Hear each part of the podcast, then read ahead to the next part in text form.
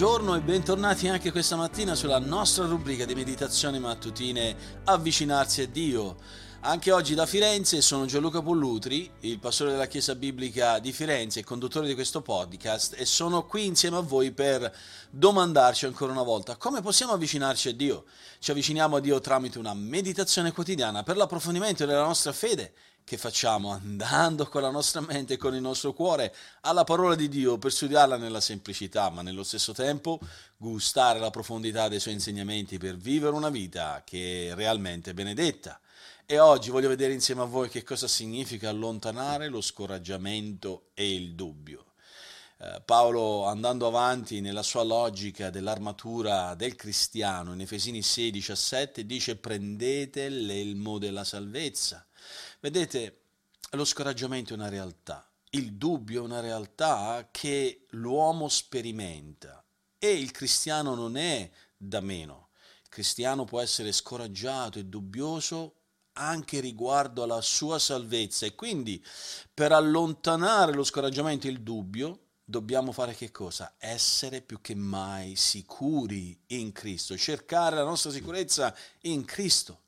Voglio farvi capire quello che Paolo vuole dire qui. L'elmo del soldato romano era un pezzo cruciale dell'armatura ed era progettato per eh, deflettere, deviare i colpi inflitti da un soldato avversario e in particolare il colpo che poteva essere potenzialmente letale, mortale, di quelle spade grandi che servivano proprio ad ammazzare con un solo colpo i propri avversari che crudeltà che si viveva in quei periodi, di come il combattimento a corpo a corpo era cruento. I soldati di quel tempo, farvi capire, avevano due tipi di, di spade. C'era una spada come un pugnale, leggero, preciso, progettato proprio per il combattimento corpo a corpo ravvicinato ma i soldati anche portavano un'altra spada, era una spada molto più grande, che era una, una spada a due tagli, lunga circa da 90 a 120 centimetri, e aveva un manico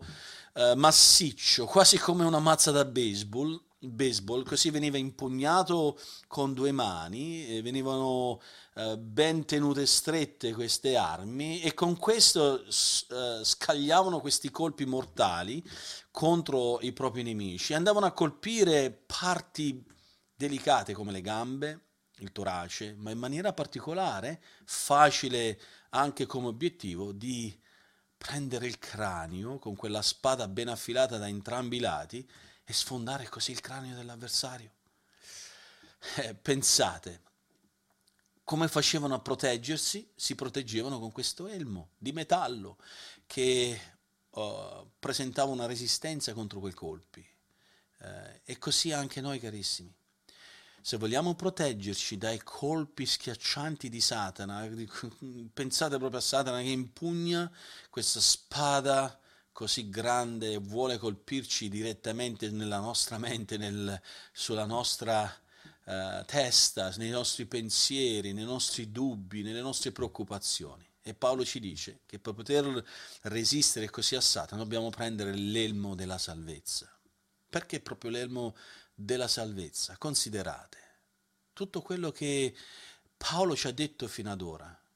Non stava certamente affermando che, oh, a proposito, eh, dovete vedere come salvare voi stessi. No, Paolo si stava in qualche modo rivolgendo già a credenti che erano già stati salvati, avevano sperimentato la salvezza. I non credenti non devono assolutamente indossare nessuna armatura spirituale, non sono nemmeno nemici in battaglia contro Satana. Satana non attaccherà i suoi sudditi, li lascerà in pace, li lascerà belli pascere nel loro giardino di peccati e di impurità. No, Satana va a attaccare con i dubbi, va a attaccare con uh, le insicurezze, le preoccupazioni, lo scoraggiamento, quelli che appartengono a Dio, non quelli che appartengono già a Lui.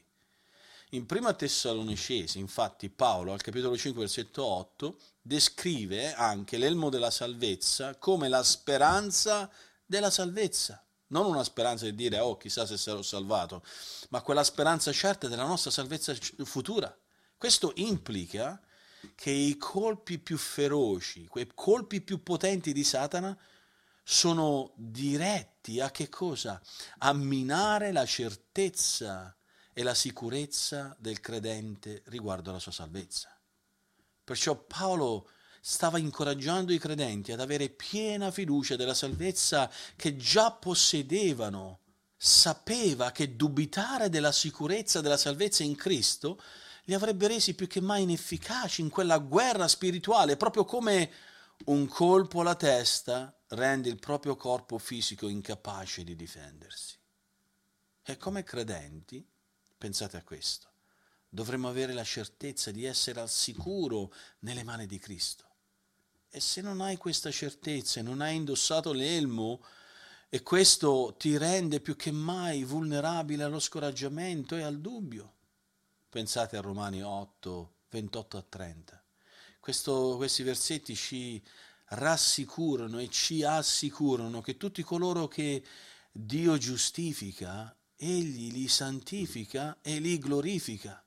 Nessuno si perde in questo processo meraviglioso nel portarci da punto A a punto B. Punto A è il giorno della nostra conversione, punto B la gloria eterna. Per quello voglio darvi alcuni suggerimenti applicativi. Pensate a quello che Gesù disse in Giovanni capitolo 10 versetti 27 e 28. Le mie pecore ascoltano la mia voce e io le conosco ed esse mi seguono e io do loro la vita eterna e non periranno mai nessuno, nessuno li potrà rapire dalla mia mano. Questa è la certezza della salvezza che non è garantita nelle nostre azioni, ma nell'opera di Cristo. Questa è una promessa meravigliosa, quindi non permettere in nessun modo che il tuo nemico, Satana, l'avversario, ti rubi della gioia, della tua certezza, della salvezza che hai in Cristo. Sei certo di sapere di appartenere a Cristo? Perché se così è, il Signore non ti lascerà e non ti abbandonerà, così come dice anche Paolo in Ebrei 13, versetto 5.